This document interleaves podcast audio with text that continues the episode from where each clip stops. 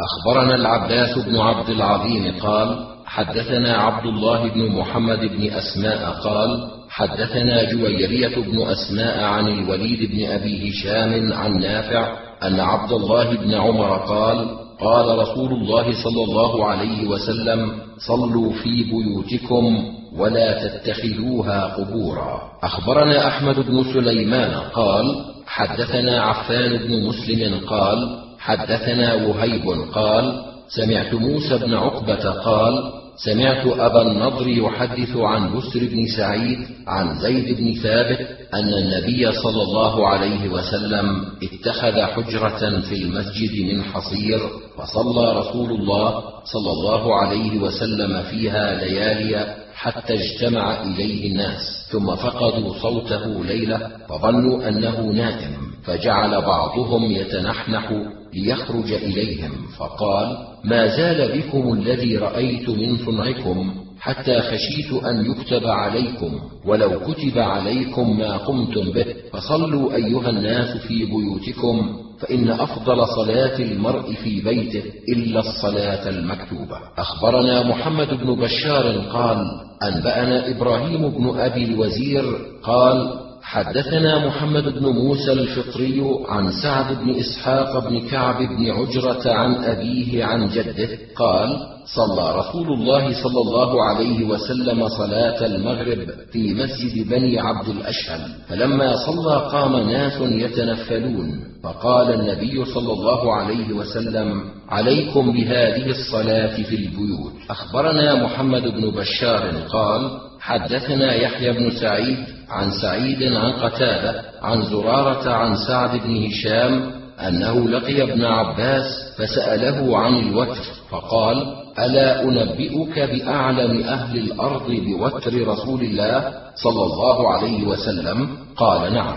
قال عائشة ائتها فسلها ثم ارجع إلي فأخبرني بردها عليك فأتيت على حكيم بن أفلح فاستلحقته إليها فقال ما أنا بقاربها إني نهيتها أن تقول في هاتين الشيعتين شيئا فأبت فيها إلا مضيا فأقسمت عليه فجاء معي فدخل عليها فقالت لحكيم من هذا معك؟ قلت سعد بن هشام. قالت من هشام؟ قلت ابن عامر. فترحمت عليه وقالت نعم المرء كان عامرا. قال يا أم المؤمنين أنبئيني عن خلق رسول الله صلى الله عليه وسلم. قالت أليس تقرأ القرآن؟ قال قلت بلى. قالت فإن خلق نبي الله صلى الله عليه وسلم القرآن فهممت أن أقوم فبدأ لي قيام رسول الله صلى الله عليه وسلم فقال يا أم المؤمنين أنبئيني عن قيام نبي الله صلى الله عليه وسلم. قالت أليس تقرأ هذه السورة؟ يا أيها المزمل. قلت بلى. قالت فإن الله عز وجل افترض قيام الليل في أول هذه السورة فقام نبي الله صلى الله عليه وسلم وأصحابه حولا حتى انتفخت أقدامهم وأمسك الله عز وجل خاتمتها اثني عشر شهرا. ثم أنزل الله عز وجل التخفيف في آخر هذه السورة فصار قيام الليل تطوعا بعد أن كان فريضة. فهممت أن أقوم فبدا لي وتر رسول الله صلى الله عليه وسلم. فقلت يا أم المؤمنين أنبئيني عن وتر رسول الله صلى الله عليه وسلم. قالت كنا نعد له سواكه وطهوره فيبعثه الله عز وجل لما شاء أن يبعثه من الليل فيتسوك ويتوضأ ويصلي ثماني ركعات لا يجلس فيهن. إلا عند الثامنة يجلس فيذكر الله عز وجل ويدعو ثم يسلم تسليما يسمعنا ثم يصلي ركعتين وهو جالس بعدما يسلم ثم يصلي ركعة فتلك إحدى عشرة ركعة يا بني فلما أسن رسول الله صلى الله عليه وسلم وأخذ اللحم أوتر بسبع وصلى ركعتين وهو جالس بعدما سلم. فتلك تسع ركعات يا بني. وكان رسول الله صلى الله عليه وسلم إذا صلى صلاة أحب أن يدوم عليها. وكان إذا شغله عن قيام الليل نوم أو مرض أو وجع صلى من النهار اثنتي عشرة ركعة. ولا أعلم أن نبي الله صلى الله عليه وسلم قرأ القرآن كله في ليلة ولا قام ليلة كاملة حتى الصباح ولا صام شهرا كاملا غير رمضان. فأتيت ابن عباس فحدثته بحديثها فقال صدقت. أما إني لو كنت أدخل عليها لأتيتها حتى تشافهني مشافهة. قال أبو عبد الرحمن كذا وقع في كتابي ولا أدري ممن الخطأ في موضع وتره عليه السلام. أخبرنا قتيبة عن مالك عن ابن شهاب عن حميد بن عبد الرحمن عن أبي هريرة أن رسول الله صلى الله عليه وسلم قال من قام رمضان إيمانا واحتسابا. غفر له ما تقدم من ذنبه. أخبرنا محمد بن إسماعيل أبو بكر قال حدثنا عبد الله بن محمد بن أسماء قال حدثنا جويرية عن مالك قال قال زهري أخبرني أبو سلمة بن عبد الرحمن وحميد بن عبد الرحمن عن أبي هريرة أن رسول الله صلى الله عليه وسلم قال من قام رمضان إيمانا واحتسابا غفر له ما تقدم من ذنبه. أخبرنا قتيبة عن مالك عن ابن شهاب عن عروة عن عائشة أن رسول الله صلى الله عليه وسلم صلى في المسجد ذات ليلة وصلى بصلاته ناس ثم صلى من القابلة وكثر الناس ثم اجتمعوا من الليلة الثالثة أو الرابعة فلم يخرج إليهم رسول الله صلى الله عليه وسلم. فلما أصبح قال قد رأيت الذي صنعتم فلم يمنعني من الخروج إليكم إلا أني خشيت أن يفرض عليكم وذلك في رمضان.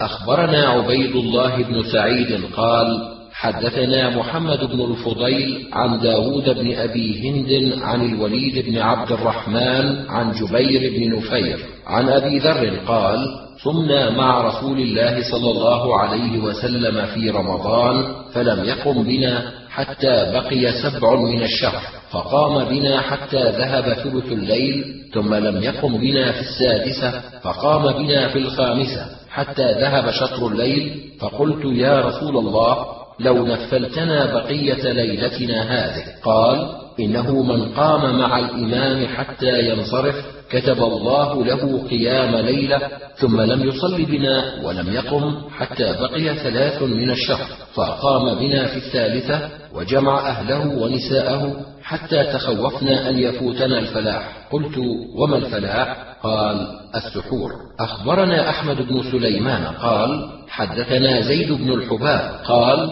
أخبرني معاوية بن صالح قال حدثني نعيم بن زياد أبو طلحة قال سمعت النعمان بن بشير على منبر حمص يقول قمنا مع رسول الله صلى الله عليه وسلم في شهر رمضان ليلة ثلاث وعشرين إلى ثلث الليل الأول ثم قمنا معه ليلة خمس وعشرين إلى نصف الليل ثم قمنا معه ليلة سبع وعشرين حتى ظننا أن لا ندرك الفلاح. وكانوا يسمونه السحور. أخبرنا محمد بن عبد الله بن يزيد قال حدثنا سفيان عن أبي الزناد عن الأعرج عن أبي هريرة قال قال رسول الله صلى الله عليه وسلم إذا نام أحدكم عقد الشيطان على رأسه ثلاث عقد يضرب على كل عقدة ليلا طويلا أي يرقد فإن استيقظ فذكر الله انحلت عقدة فإن توضأ انحلت عقدة أخرى فإن صلى انحلت العقد كلها فيصبح طيب النفس نشيطا وإلا أصبح خبيث النفس كسلان. أخبرنا اسحاق بن إبراهيم قال أنبأنا جرير عن منصور عن أبي وائل عن عبد الله قال ذكر عند رسول الله صلى الله عليه وسلم رجل نام ليلة حتى أصبح. قال ذاك رجل بال الشيطان في أذنيه. أخبرنا عمرو بن علي قال حدثنا عبد العزيز بن عبد الصمد قال حدثنا منصور عن أبي وائل عن عبد الله أن رجلا قال يا رسول الله إن فلانا نام عن الصلاه البارحة حتى أصبح. قال ذاك شيطان بال في أذنيه. أخبرنا يعقوب بن إبراهيم قال حدثنا يحيى عن ابن عجلان قال حدثني القعقاع عن أبي صالح عن أبي هريرة قال قال رسول الله صلى الله عليه وسلم رحم الله رجلا قام من الليل فصلى ثم أيقظ امرأته فصلت فإن أبت نضح في وجهها الماء ورحم الله امرأة قامت من الليل فصلت ثم أيقظت زوجها فصلى فإن ابى نضحت في وجهه الماء. أخبرنا قتيبة قال حدثنا الليث عن عقيل عن الزهري عن علي بن حسين أن الحسين بن علي حدث عن علي بن أبي طالب أن النبي صلى الله عليه وسلم فرقه وفاطمة فقال ألا تصلون؟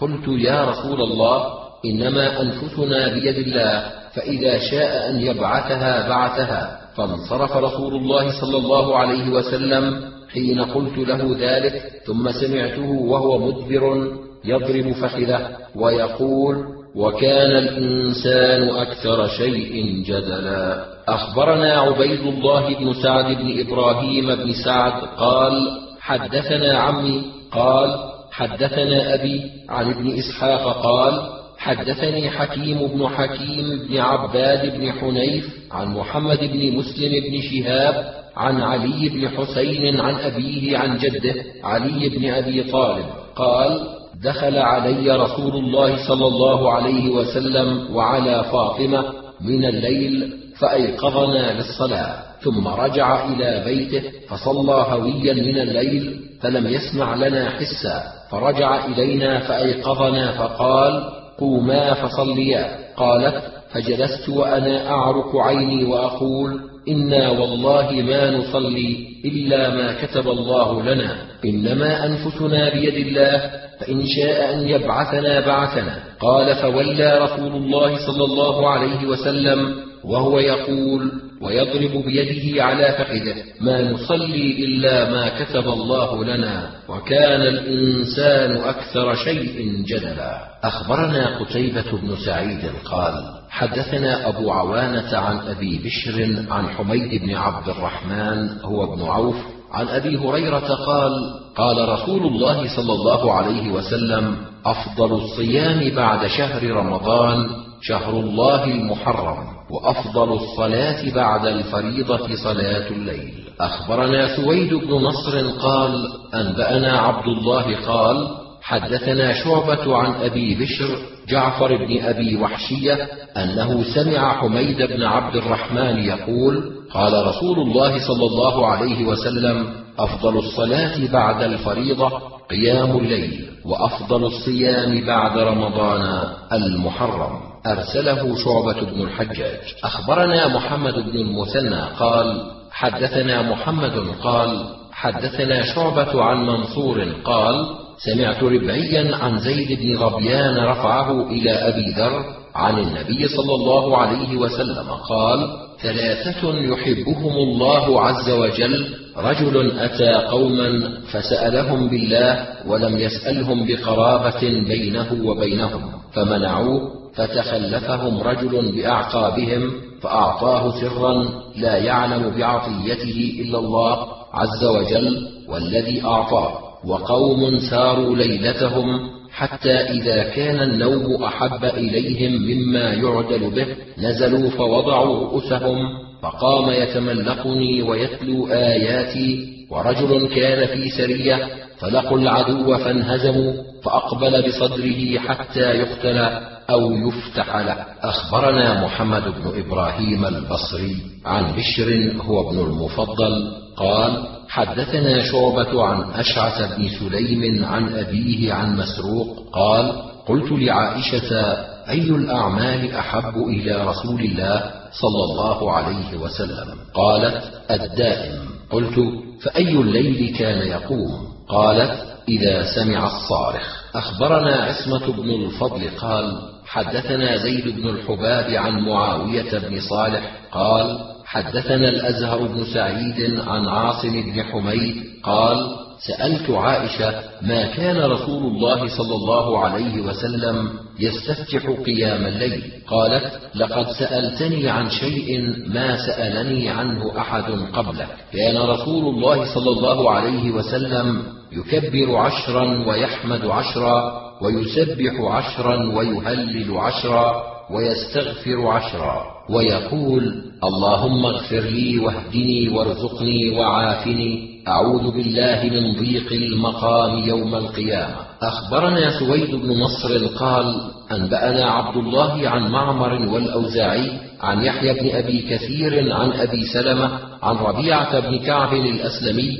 قال كنت أبيت عند حجرة النبي صلى الله عليه وسلم فكنت أسمعه إذا قام من الليل يقول سبحان الله رب العالمين الهوي. ثم يقول سبحان الله وبحمده الهوي. أخبرنا قتيبة بن سعيد قال حدثنا سفيان عن الأحول يعني سليمان بن أبي مسلم عن طاووس عن ابن عباس قال كان النبي صلى الله عليه وسلم إذا قام من الليل يتهجد قال اللهم لك الحمد أنت نور السماوات والأرض ومن فيهن ولك الحمد أنت قيام السماوات والأرض ومن فيهن ولك الحمد أنت ملك السماوات والأرض ومن فيهن ولك الحمد أنت حق ووعدك حق والجنة حق والنار حق والساعة حق والنبيون حق ومحمد حق.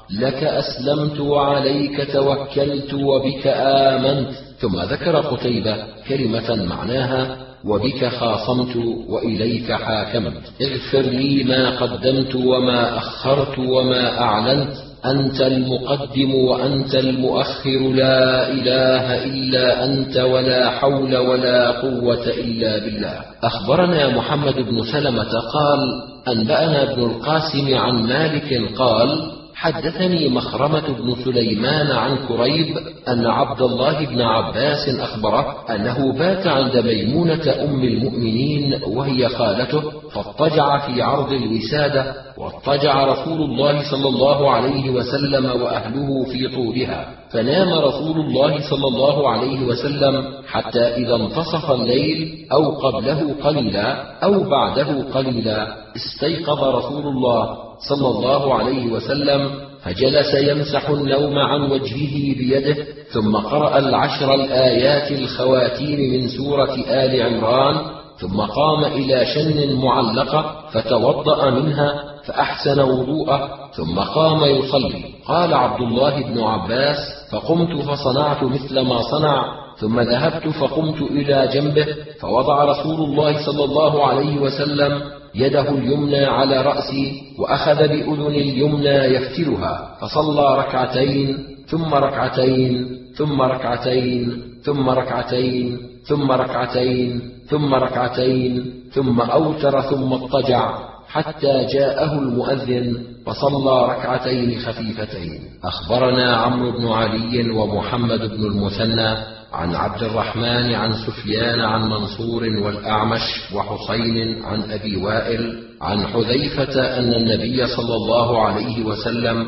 كان إذا قام من الليل يشوط فاه بالسواك. حدثنا محمد بن عبد الأعلى قال حدثنا خالد قال حدثنا شعبة عن حسين قال سمعت أبا وائل يحدث عن حذيفة. قال كان رسول الله صلى الله عليه وسلم إذا قام من الليل يشوط فاه بالسواك. أخبرنا عبيد الله بن سعيد عن إسحاق بن سليمان عن أبي سنان عن أبي حصين عن شقيق. عن حذيفة قال كنا نؤمر بالسواك إذا قمنا من الليل. أخبرنا أحمد بن سليمان قال حدثنا عبيد الله قال أنبأنا إسرائيل عن أبي حصين عن شقيق قال كنا نؤمر إذا قمنا من الليل أن نشوط أفواهنا بالسواك أخبرنا العباس بن عبد العظيم قال أنبأنا عمر بن يونس قال حدثنا عكرمة بن عمار قال حدثني يحيى بن أبي كثير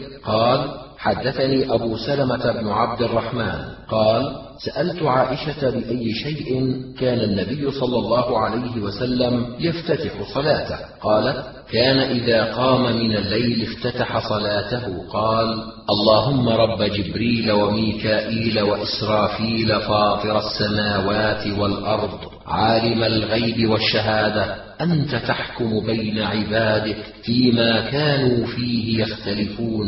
اللهم اهدني لما اختلف فيه من الحق إنك تهدي من تشاء إلى صراط مستقيم. أخبرنا محمد بن سلمة قال أنبأنا ابن وهب عن يونس عن ابن شهاب قال حدثني حميد بن عبد الرحمن بن عوف أن رجلا من أصحاب النبي صلى الله عليه وسلم قال قلت وأنا في سفر مع رسول الله صلى الله عليه وسلم. والله لأرقبن رسول الله صلى الله عليه وسلم لصلاة حتى أرى فعله.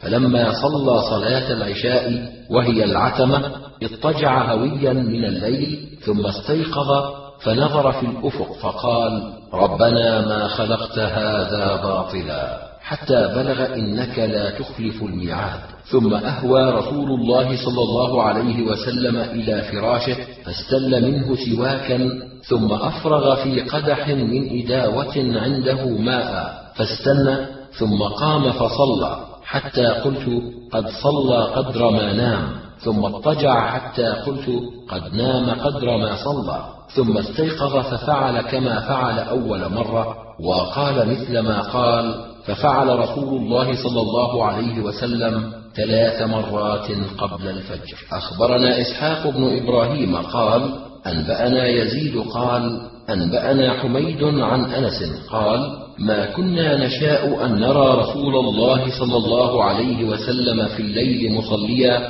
إلا رأيناه ولا نشاء أن نراه نائما إلا رأيناه. أخبرنا هارون بن عبد الله قال حدثنا حجاج قال قال ابن جريج عن أبيه أخبرني ابن أبي مليكة أن يعلى بن مملك أخبره أنه سأل أم سلمة عن صلاة رسول الله صلى الله عليه وسلم فقالت كان يصلي العتمة ثم يسبح ثم يصلي بعدها ما شاء الله من الليل ثم ينصرف فيرقد مثل ما صلى ثم يستيقظ من نومه ذلك فيصلي مثل ما نام وصلاته تلك الآخرة تكون إلى الصبح. أخبرنا قتيبة قال حدثنا الليث عن عبد الله بن عبيد الله بن أبي مليكة عن يعلى بن مملك أنه سأل أم سلمة زوج النبي صلى الله عليه وسلم عن قراءة رسول الله صلى الله عليه وسلم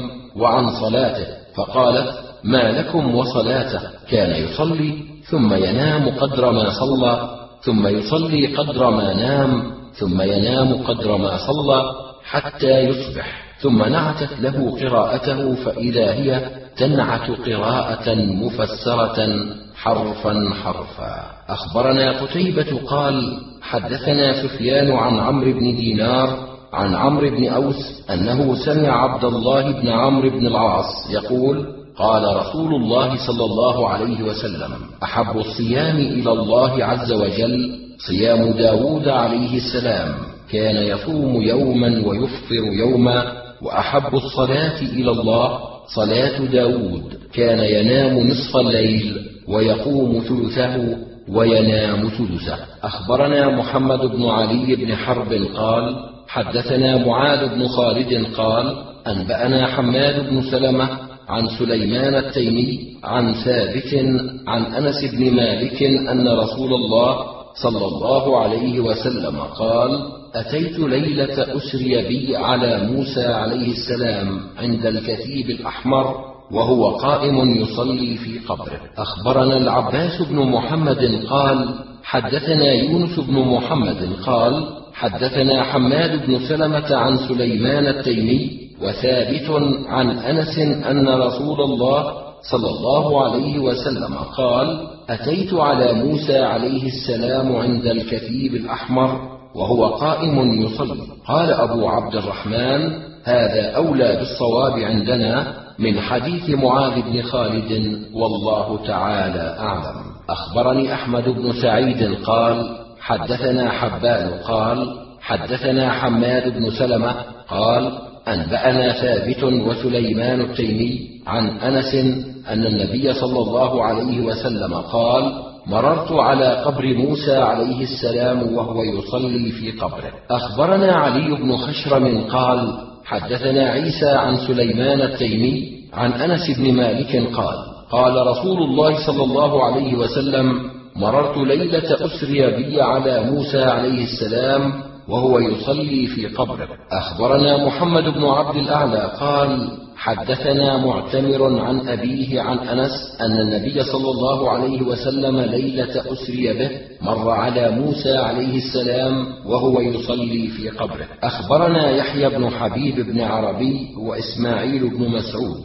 قالا حدثنا معتمر قال سمعت أبي قال سمعت أنسا يقول أخبرني بعض أصحاب النبي صلى الله عليه وسلم أن النبي صلى الله عليه وسلم ليلة أسري به مر على موسى عليه السلام وهو يصلي في قبره أخبرنا قتيبة قال حدثنا ابن أبي عدي عن سليمان عن أنس عن بعض أصحاب النبي صلى الله عليه وسلم أن النبي صلى الله عليه وسلم قال ليلة أسري به مررت على موسى وهو يصلي في قبره أخبرنا عمرو بن عثمان بن سعيد بن كثير قال حدثنا أبي وبقية قالا حدثنا ابن أبي حمزة قال حدثني الزهري قال أخبرني عبيد الله بن عبد الله بن الحارث بن نوفل عن عبد الله بن خباب بن الأرت عن أبيه وكان قد شهد بدرا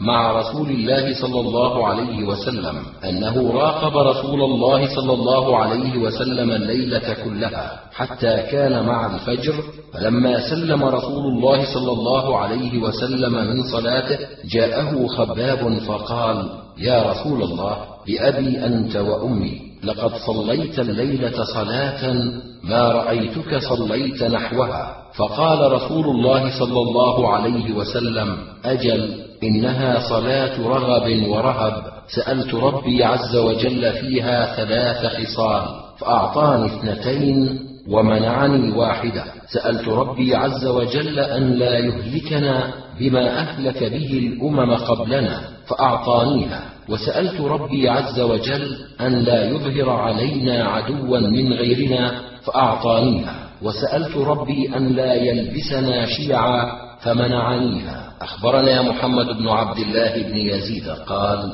حدثنا سفيان عن أبي يعفور عن مسلم عن مسروق قال قالت عائشة رضي الله عنها كان إذا دخلت العشر أحيا رسول الله صلى الله عليه وسلم الليل وأيقظ أهله وشد المئزر. أخبرنا محمد بن عبد الله بن المبارك قال حدثنا يحيى قال حدثنا زهير عن أبي إسحاق قال أتيت الأسود بن يزيد وكان لي أخا صديقا فقلت يا أبا عمرو. حدثني ما حدثتك به أم المؤمنين عن صلاة رسول الله صلى الله عليه وسلم. قال قالت كان ينام أول الليل ويحيي آخره. أخبرنا هارون بن إسحاق قال حدثنا عبدة بن سليمان عن سعيد عن قتادة عن زرارة بن أوفى عن سعد بن هشام عن عائشة رضي الله عنها قالت لا أعلم رسول الله صلى الله عليه وسلم قرأ القرآن كله في ليلة ولا قام ليلة حتى الصباح ولا صام شهرا كاملا قط غير رمضان. أخبرنا شعيب بن يوسف عن يحيى عن هشام قال أخبرني أبي عن عائشة أن النبي صلى الله عليه وسلم دخل عليها وعندها امرأة فقال من هذه؟ قالت فلانة لا تنام. فذكرت من صلاتها. فقال مه عليكم بما تطيقون فوالله لا يمل الله عز وجل حتى تملوا ولكن أحب الدين إليه ما داوم عليه صاحبه. أخبرنا عمران بن موسى عن عبد الوارث قال حدثنا عبد العزيز عن أنس بن مالك أن رسول الله صلى الله عليه وسلم دخل المسجد راى حبلا ممدودا بين ساريتين فقال ما هذا الحبل فقالوا لزينب تصلي فإذا فترت تعلقت به. فقال النبي صلى الله عليه وسلم حلوة ليصلي أحدكم نشاطه فإذا فتر فليقعد. أخبرنا قتيبة بن سعيد ومحمد بن منصور واللفظ له عن سفيان عن زياد بن علاقة قال سمعت المغيرة بن شعبة يقول قام النبي صلى الله عليه وسلم حتى تورمت قدماه فقيل له قد غفر الله لك ما تقدم من ذنبك وما تأخر. قال أفلا أكون عبدا شكورا؟ أخبرنا عمرو بن علي قال حدثنا صالح بن مهران وكان ثقة. قال حدثنا النعمان بن عبد السلام عن سفيان عن عاصم بن كليب عن أبيه عن أبي هريرة قال كان رسول الله صلى الله عليه وسلم يصلي حتى تزلع يعني تشقق قدماه. أخبرنا قتيبة قال حدثنا حماد عن بديل وأيوب عن عبد الله بن شقيق عن عائشة قالت كان رسول الله صلى الله عليه وسلم يصلي ليلا طويلا فإذا صلى قائما ركع قائما وإذا صلى قاعدا ركع قاعدا. أخبرنا عبدة بن عبد الرحيم قال أنبأنا وكيع قال حدثني يزيد بن إبراهيم عن ابن سيرين عن عبد الله بن شقيق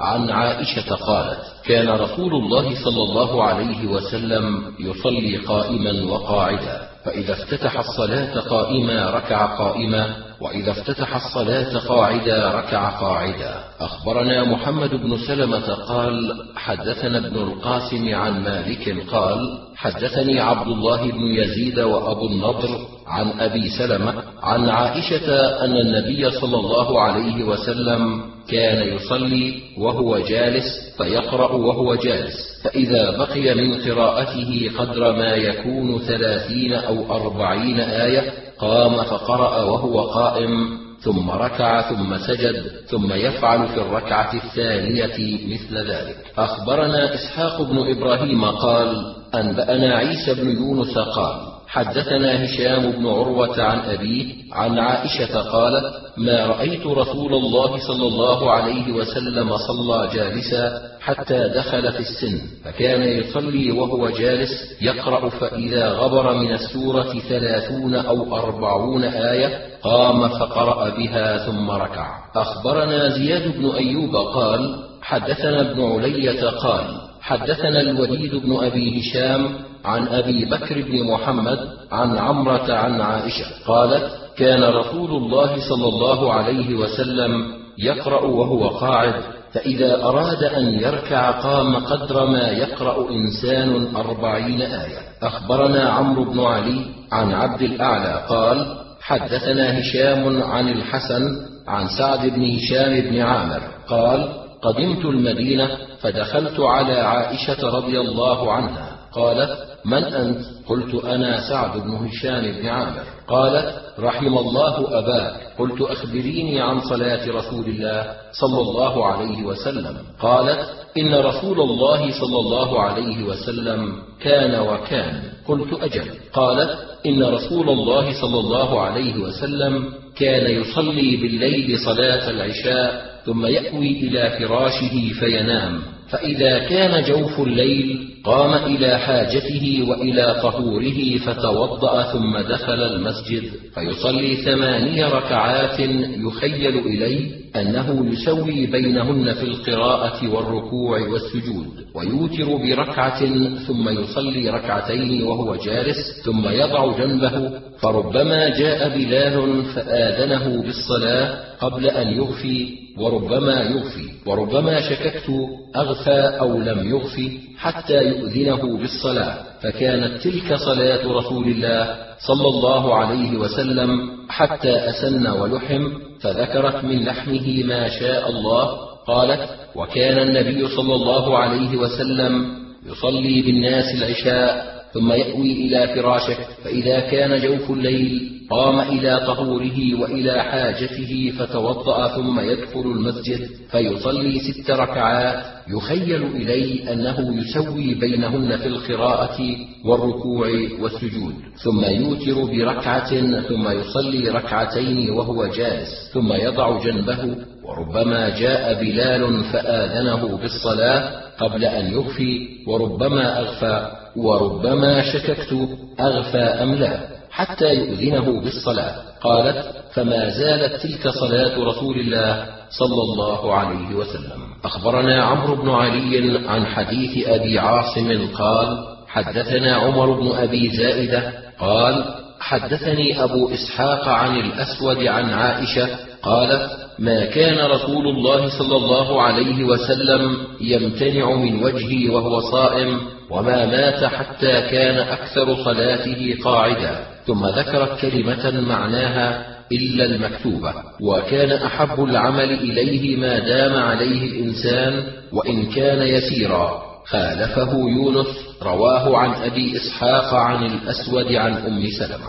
أخبرنا سليمان بن سلم البلخي قال حدثنا النضر قال أنبأنا يونس عن أبي إسحاق عن الأسود عن أم سلمة قالت ما قبض رسول الله صلى الله عليه وسلم حتى كان أكثر صلاته جالسا إلا المكتوبة. خالفه شعبة وسفيان وقالا عن أبي إسحاق عن أبي سلمة عن أم سلمة. أخبرنا إسماعيل بن مسعود حدثنا خالد عن شعبة عن أبي إسحاق قال سمعت أبا سلمة عن أم سلمة قالت ما مات رسول الله صلى الله عليه وسلم حتى كان أكثر صلاته قاعدا إلا الفريضة وكان أحب العمل إليه أدومه وإن قل.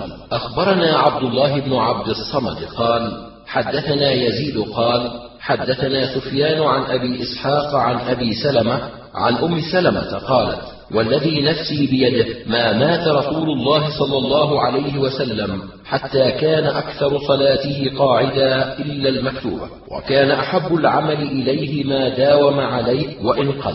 خالفه عثمان بن أبي سليمان فرواه عن أبي سلمة عن عائشة. أخبرنا الحسن بن محمد عن حجاج عن ابن جريج قال أخبرني عثمان بن أبي سليمان أن أبا سلمة أخبره أن عائشة أخبرت أن النبي صلى الله عليه وسلم لم يمت حتى كان يصلي كثيرا من صلاته وهو جالس. أخبرنا أبو الأشعث عن يزيد بن زريع قال أنبأنا الجريري عن عبد الله بن شقيق قال قلت لعائشة هل كان رسول الله صلى الله عليه وسلم يصلي وهو قاعد؟ قالت نعم بعدما حطمه الناس. أخبرنا قتيبة عن مالك عن ابن شهاب عن السائب بن يزيد عن المطلب بن أبي وداع عن حفصة قالت ما رأيت رسول الله صلى الله عليه وسلم في سبحته قاعدا قط حتى كان قبل وفاته بعام فكان يصلي قاعدا يقرأ بالسورة فيرتلها حتى تكون أطول من أطول منها. أخبرنا عبيد الله بن سعيد قال حدثنا يحيى عن سفيان قال حدثنا منصور عن هلال بن يساف عن أبي يحيى عن عبد الله بن عمرو قال رأيت النبي صلى الله عليه وسلم يصلي جالسا فقلت حدثت أنك قلت إن صلاة القاعد على النصف من صلاة القائم وأنت تصلي قاعدا. قال أجل. ولكني لست كأحد منكم. أخبرنا حميد بن مسعدة عن سفيان بن حبيب عن حسين المعلم عن عبد الله بن بريدة عن عمران بن حسين قال سألت النبي صلى الله عليه وسلم عن الذي يصلي قاعدا قال من صلى قائما فهو أفضل ومن صلى قاعدا فله نصف أجر القائم ومن صلى نائما فله نصف أجر القاعد.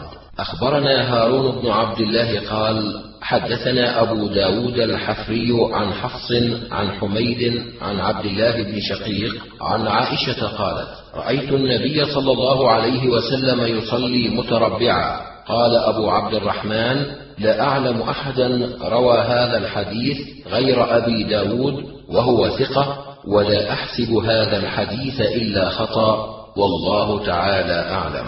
أخبرنا شعيب بن يوسف قال حدثنا عبد الرحمن عن معاوية بن صالح عن عبد الله بن أبي قيس قال سألت عائشة كيف كانت قراءة رسول الله صلى الله عليه وسلم بالليل يجهر أم يسر؟ قالت كل ذلك قد كان يفعل. ربما جهر وربما أسر. أخبرنا هارون بن محمد بن بكار بن بلال قال حدثنا محمد يعني ابن سميع قال حدثنا يزيد يعني ابن واقد عن كثير بن مرة أن عقبة بن عامر حدثهم أن رسول الله صلى الله عليه وسلم قال إن الذي يجهر بالقرآن كالذي يجهر بالصدقة. والذي يسر بالقرآن كالذي يسر بالصدقة. أخبرنا الحسين بن منصور قال حدثنا عبد الله بن نمير قال حدثنا الأعمش عن سعد بن عبيدة عن المستورد بن الأحنف عن صلة بن زفر عن حذيفة قال صليت مع النبي صلى الله عليه وسلم ليلة فافتتح البقرة فقلت يركع عند المئة فمضى فقلت يركع عند المئتين فمضى. فقلت يصلي بها في ركعة فمضى فافتتح النساء فقرأها ثم افتتح آل عمران فقرأها. يقرأ مترسلا إذا مر بآية فيها تسبيح سبح وإذا مر بسؤال سأل وإذا مر بتعوذ تعوذ ثم ركع فقال سبحان ربي العظيم. فكان ركوعه نحوا من قيامه ثم رفع رأسه فقال سمع الله لمن حمده. فكان قيامه قريبا من ركوعه ثم سجد فجعل يقول سبحان ربي الأعلى. فكان سجوده قريبا من ركوعه. أخبرنا إسحاق بن إبراهيم قال أنبأنا النضر بن محمد المروزي ثقة قال حدثنا العلاء بن المسيب عن عمرو بن مرة عن طلحة بن يزيد الأنصاري عن حذيفة أنه صلى مع رسول الله صلى الله عليه وسلم في رمضان فركع فقال في ركوعه سبحان ربي العظيم مثل ما كان قائما. ثم جلس يقول رب اغفر لي رب اغفر لي مثل ما كان قائما. ثم سجد فقال سبحان ربي الأعلى. مثل ما كان قائما فما صلى إلا أربع ركعات حتى جاء بلال إلى الغداء. قال أبو عبد الرحمن هذا الحديث عندي مرسل وطلحة بن يزيد لا أعلمه سمع من حذيفة شيئا وغير العلاء بن المسيب قال في هذا الحديث عن طلحة عن رجل عن حذيفة. أخبرنا محمد بن بشار قال حدثنا محمد بن جعفر وعبد الرحمن قالا حدثنا شعبة عن يعلى بن عطاء أنه سمع عليا الأزدي أنه سمع ابن عمر يحدث عن النبي صلى الله عليه وسلم قال صلاة الليل والنهار مثنى مثنى قال أبو عبد الرحمن هذا الحديث عندي خطأ والله تعالى أعلم أخبرنا محمد بن قدامة قال حدثنا جرير عن منصور عن حبيب عن طاووس قال قال ابن عمر سأل رجل رسول الله صلى الله عليه وسلم عن صلاة الليل فقال مثنى مثنى فإذا خشيت الصبح فواحدة. أخبرنا عمرو بن عثمان ومحمد بن صدقة قالا حدثنا محمد بن حرب عن الزبيدي عن الزهري عن سالم عن أبيه عن النبي صلى الله عليه وسلم قال صلاة الليل مثنى مثنى فإذا خفت الصبح فأوتر بواحدة. أخبرنا محمد بن منصور قال حدثنا سفيان عن ابن أبي لبيد عن أبي سلمة عن ابن عمر قال سمعت رسول الله صلى الله عليه وسلم على المنبر يسأل عن صلاة الليل فقال مثنى مثنى فإذا خفت الصبح فأوتر بركعة. أخبرنا موسى بن سعيد قال حدثنا أحمد بن عبد الله بن يونس قال حدثنا زهير قال حدثنا الحسن بن الحر قال حدثنا نافع أن ابن عمر أخبرهم أن رجلا سأل رسول الله صلى الله عليه وسلم عن صلاة الليل قال مثنى مثنى فإن خشي أحدكم الصبح فليوتر بواحدة. أخبرنا قتيبة قال حدثنا الليث عن نافع عن ابن عمر عن النبي صلى الله عليه وسلم قال صلاة الليل مثنى مثنى فإذا خفت الصبح فأوتر بواحدة. أخبرنا أحمد بن محمد بن المغيرة قال حدثنا عثمان عن شعيب عن الزهري عن سالم عن ابن عمر قال سأل رجل من المسلمين رسول الله صلى الله عليه وسلم كيف صلاة الليل؟ فقال صلاة الليل مثنى مثنى فإذا خفت الصبح فأوتر بواحدة. أخبرنا محمد بن يحيى قال حدثنا يعقوب بن إبراهيم قال حدثنا ابن أخي بن شهاب عن عمه قال أخبرني حميد بن عبد الرحمن أن عبد الله بن عمر أخبره أن رجلا سأل رسول الله صلى الله عليه وسلم عن صلاة الليل فقال رسول الله صلى الله عليه وسلم صلاة الليل مثنى مثنى فإذا خشيت الصبح فأوتر بواحدة. أخبرنا أحمد بن الهيثم قال حدثنا حرملة قال حدثنا ابن وهب قال أخبرني عمرو بن الحارث أن ابن شهاب حدثه أن سالم بن عبد الله وحميد بن عبد الرحمن حدثاه عن عبد الله بن عمر قال قام رجل فقال يا رسول الله كيف صلاة الليل؟ فقال رسول الله صلى الله عليه وسلم صلاة الليل مثنى مثنى فإذا خفت الصبح فأوتر بواحدة. أخبرنا هناد بن السري عن أبي بكر بن عياش عن أبي إسحاق عن عاصم وهو ابن ضمرة عن علي رضي الله عنه قال أوتر رسول الله صلى الله عليه وسلم ثم قال يا أهل القرآن أوتروا فإن الله عز وجل وتر يحب الوتر. أخبرني محمد بن إسماعيل بن إبراهيم عن أبي نعيم عن سفيان عن أبي إسحاق عن عاصم بن ضمره عن علي رضي الله عنه قال الوتر ليس بحتم كهيئة المكتوبة ولكنه سنة سنها رسول الله صلى الله عليه وسلم. أخبرنا سليمان بن سلم ومحمد بن علي بن الحسن بن شقيق عن النضر بن شميل قال أنبأنا شعبة عن أبي شمر عن أبي عثمان. عن أبي هريرة قال أوصاني خليلي صلى الله عليه وسلم بثلاث النوم على وتر وصيام ثلاثة أيام من كل شهر وركعتي الضحى. أخبرنا محمد بن بشار قال حدثنا محمد قال حدثنا شعبة ثم ذكر كلمة معناها عن عباس الجريري قال سمعت أبا عثمان عن أبي هريرة قال أوصاني خليلي صلى الله عليه وسلم بثلاث الوتر أول الليل وركعتي الفجر وصوم ثلاثة أيام من كل شهر. أخبرنا هناد بن السري عن ملازم بن عمرو قال حدثني عبد الله بن بدر عن قيس بن طلق قال زارني أبي طلق بن علي في يوم من رمضان فأمسى بنا وقام بنا تلك الليلة وأوتر بنا ثم انحدر إلى مسجد فصلى بأصحابه حتى بقي الوتر ثم قدم رجلا فقال له أوتر بهم فإني سمعت رسول الله صلى الله عليه وسلم يقول لا وتران في ليلة. أخبرنا محمد بن المثنى. قال حدثنا محمد.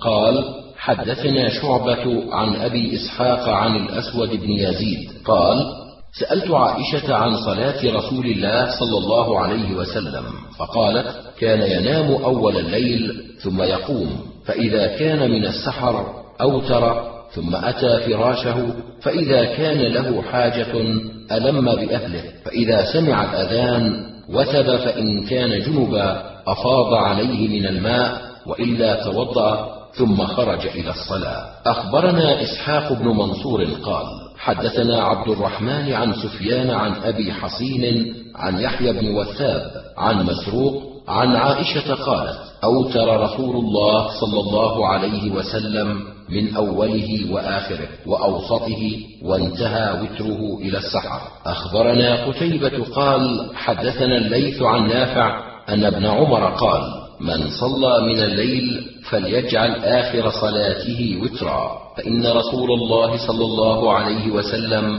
كان يأمر بذلك. أخبرنا عبيد الله بن فضالة بن إبراهيم قال أنبأنا محمد وهو ابن المبارك قال حدثنا معاوية وهو ابن سلام بن أبي سلام عن يحيى بن أبي كثير قال أخبرني أبو نضرة العوقي أنه سمع أبا سعيد الخدري يقول سئل رسول الله صلى الله عليه وسلم عن الوتر فقال أوتروا قبل الصبح. أخبرنا يحيى بن درست قال حدثنا أبو إسماعيل القناد قال حدثنا يحيى وهو ابن أبي كثير عن أبي نضرة عن أبي سعيد عن النبي صلى الله عليه وسلم قال أوتروا قبل الفجر. أخبرنا يحيى بن حكيم قال حدثنا ابن أبي عدي عن شعبة عن إبراهيم بن محمد بن المنتشر عن أبيه أنه كان في مسجد عمرو بن شرحبيل فأقيمت الصلاة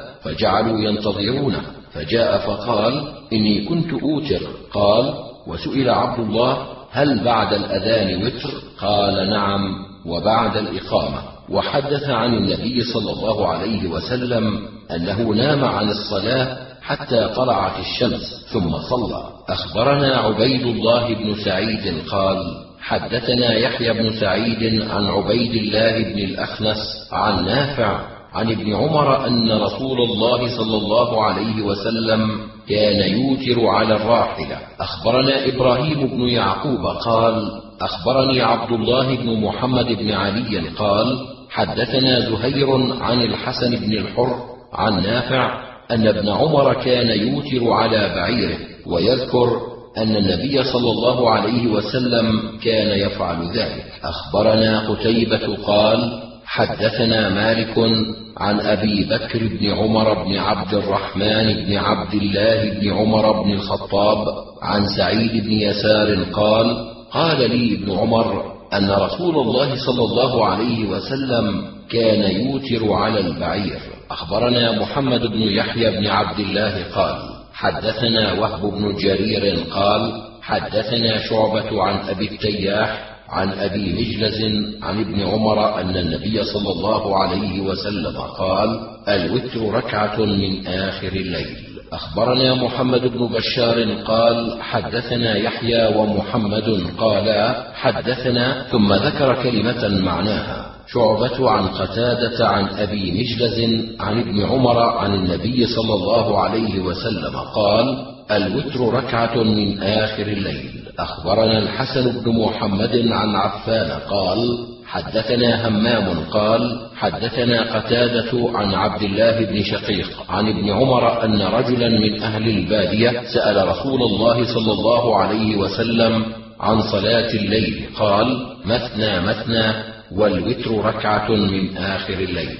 أخبرنا الربيع بن سليمان قال حدثنا حجاج بن إبراهيم قال حدثنا ابن وهب عن عمرو بن الحارث عن عبد الرحمن بن القاسم حدثه عن أبيه عن عبد الله بن عمر عن رسول الله صلى الله عليه وسلم قال صلاة الليل مثنى مثنى فإذا أردت أن تنصرف فاركع بواحدة توتر لك ما قد صليت. أخبرنا قتيبة قال حدثنا خالد بن زياد عن نافع عن ابن عمر قال قال رسول الله صلى الله عليه وسلم صلاة الليل مثنى مثنى والوتر ركعة واحدة. أخبرنا محمد بن سلمة والحارث بن مسكين قراءة عليه وأنا أسمع. واللفظ له عن ابن القاسم قال حدثني مالك عن نافع وعبد الله بن دينار عن عبد الله بن عمر أن رجلا سأل رسول الله صلى الله عليه وسلم عن صلاة الليل فقال رسول الله صلى الله عليه وسلم صلاة الليل مثنى مثنى فإذا خشي أحدكم الصبح صلى ركعة واحدة توتر له ما قد صلى. أخبرنا عبيد الله بن فضالة بن إبراهيم قال حدثنا محمد يعني ابن المبارك قال حدثنا معاوية وهو ابن سلام عن يحيى بن أبي كثير قال حدثني أبو سلمة بن عبد الرحمن ونافع عن ابن عمر عن رسول الله صلى الله عليه وسلم أنه سمعه يقول صلاة الليل ركعتين ركعتين فإذا خفتم الصبح فأوتروا بواحدة. أخبرنا إسحاق بن منصور قال أنبأنا عبد الرحمن قال حدثنا مالك عن الزهري عن عروة عن عائشة أن النبي صلى الله عليه وسلم كان يصلي من الليل إحدى عشرة ركعة يوتر منها بواحدة ثم يضطجع على شقه الأيمن. أخبرنا محمد بن سلمة والحارث بن مسكين قراءة عليه وأنا أسمع واللفظ له عن ابن القاسم قال حدثني مالك عن سعيد بن أبي سعيد المقبري عن أبي سلمة بن عبد الرحمن أنه أخبره أنه سأل عائشة أم المؤمنين كيف كانت صلاة رسول الله صلى الله عليه وسلم في رمضان؟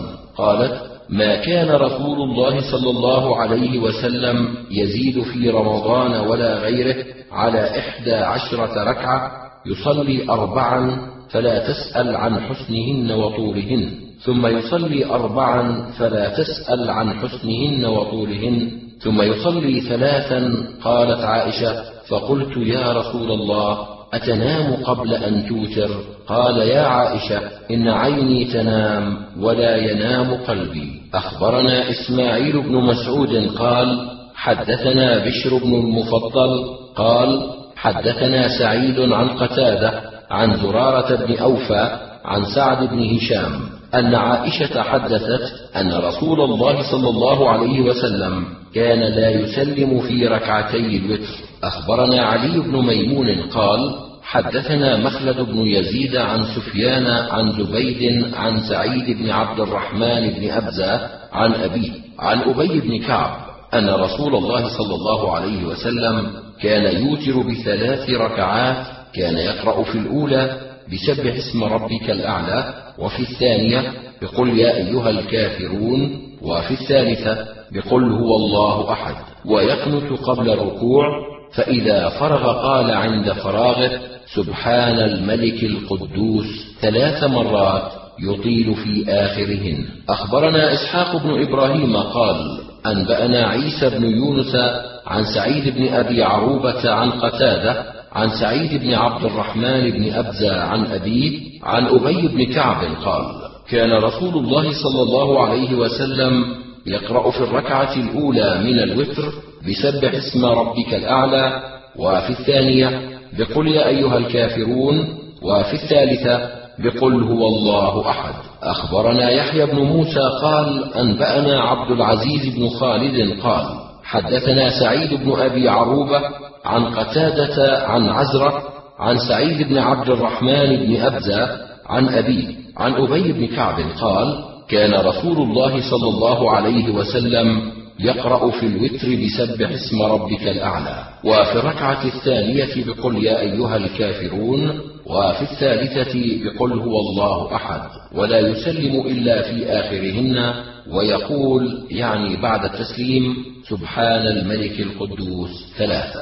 أخبرنا الحسين بن عيسى قال حدثنا أبو أسامة قال حدثنا زكريا بن أبي زائدة عن أبي إسحاق عن سعيد بن جبير عن ابن عباس قال كان رسول الله صلى الله عليه وسلم يوتر بثلاث يقرأ في الأولى بسبح اسم ربك الأعلى وفي الثانية بقل يا أيها الكافرون وفي الثالثة بقل هو الله أحد اوقفه زهير أخبرنا أحمد بن سليمان قال حدثنا أبو نعيم قال حدثنا زهير عن أبي إسحاق عن سعيد بن جبير عن ابن عباس أنه كان يوتر بثلاث بسبح اسم ربك الأعلى وقل يا أيها الكافرون وقل هو الله أحد. أخبرنا محمد بن رافع قال حدثنا معاوية بن هشام قال حدثنا سفيان عن حبيب بن أبي ثابت عن محمد بن علي عن أبيه عن جده عن النبي صلى الله عليه وسلم أنه قام من الليل فاستنى ثم صلى ركعتين ثم نام ثم قام فاستنى ثم توضأ فصلى ركعتين حتى صلى ستا ثم أوتر بثلاث وصلى ركعتين. أخبرنا أحمد بن سليمان قال حدثنا حسين عن زائدة عن حسين عن حبيب بن أبي ثابت عن محمد بن علي بن عبد الله بن عباس عن ابيه عن جده قال كنت عند النبي صلى الله عليه وسلم فقام فتوضأ واستاك وهو يقرأ هذه الآية حتى فرغ منها إن في خلق السماوات والأرض واختلاف الليل والنهار لآيات لأولي الألباب. ثم صلى ركعتين ثم عاد فنام. حتى سمعت نفخه ثم قام فتوضأ واستاك ثم صلى ركعتين ثم نام ثم قام فتوضأ واستاك وصلى ركعتين وأوتر بثلاث. أخبرنا محمد بن جبلة قال حدثنا معمر بن مخلد ثقة قال حدثنا عبيد الله بن عمرو عن زيد عن حبيب بن أبي ثابت عن محمد بن علي عن ابن عباس قال استيقظ رسول الله صلى الله عليه وسلم فاستنى وساق الحديث. أخبرنا هارون بن عبد الله قال حدثنا يحيى بن آدم قال حدثنا أبو بكر النهشلي عن حبيب بن أبي ثابت عن يحيى بن الجزار عن ابن عباس قال كان رسول الله صلى الله عليه وسلم يصلي من الليل ثمان ركعات ويوتر بثلاث ويصلي ركعتين قبل صلاة الفجر خالفه عمرو بن مرة فرواه عن يحيى بن الجزار عن أم سلمة عن رسول الله صلى الله عليه وسلم. أخبرنا أحمد بن حرب قال حدثنا أبو معاوية عن الأعمش عن عمرو بن مرة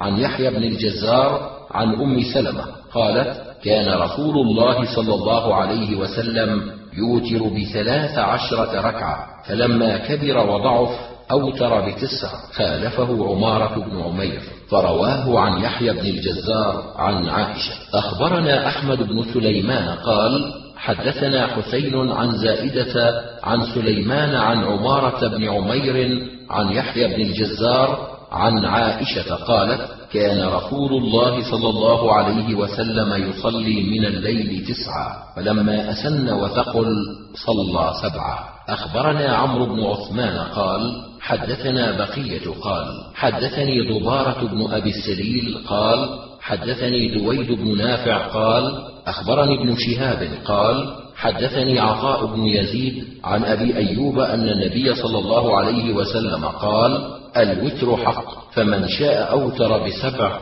ومن شاء أوتر بخمس ومن شاء أوتر بثلاث ومن شاء أوتر بواحدة. أخبرنا العباس بن الوليد بن مزيد قال أخبرني أبي قال حدثني الأوزاعي قال حدثني الزهري قال حدثنا عطاء بن يزيد عن أبي أيوب أن رسول الله صلى الله عليه وسلم قال الوتر حق فمن شاء أوتر بخمس ومن شاء أوتر بثلاث ومن شاء أوتر بواحدة. أخبرنا الربيع بن سليمان بن داود قال حدثنا عبد الله بن يوسف قال حدثنا الهيثم بن حميد قال حدثني أبو معيد عن الزهري قال حدثني عطاء بن يزيد أنه سمع أبا أيوب الأنصاري يقول الوتر حق فمن أحب أن يوتر بخمس ركعات فليفعل ومن أحب أن يوتر بثلاث فليفعل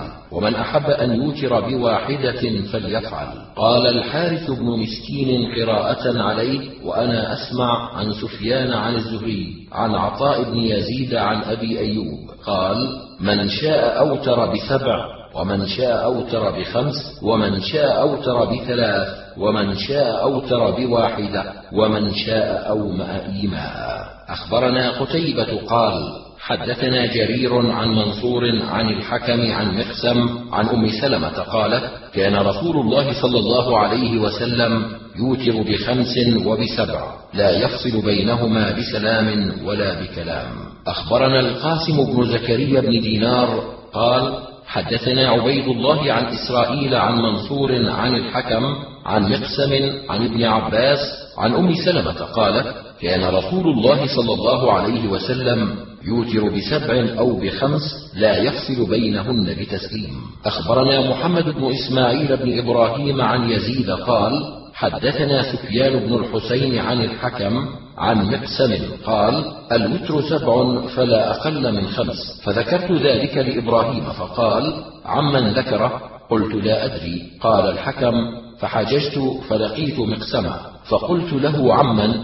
قال عن الثقة عن عائشة وعن ميمونة. أخبرنا إسحاق بن منصور قال أنبأنا عبد الرحمن عن سفيان عن هشام بن عروة عن أبيه عن عائشة أن النبي صلى الله عليه وسلم كان يوتر بخمس ولا يجلس إلا في آخرهن. أخبرنا إسماعيل بن مسعود قال حدثنا خالد قال حدثنا شعبة عن قتادة عن زرارة بن أوفى عن سعد بن هشام. عن عائشة قالت لما أسن رسول الله صلى الله عليه وسلم وأخذ اللحم صلى سبع ركعات لا يقعد إلا في آخرهن وصلى ركعتين وهو قاعد بعدما يسلم فتلك تسع يا بني. وكان رسول الله صلى الله عليه وسلم إذا صلى صلاة أحب أن يداوم عليها. مختصر خالفه هشام الدستوائي. أخبرنا زكريا بن يحيى قال حدثنا إسحاق بن إبراهيم قال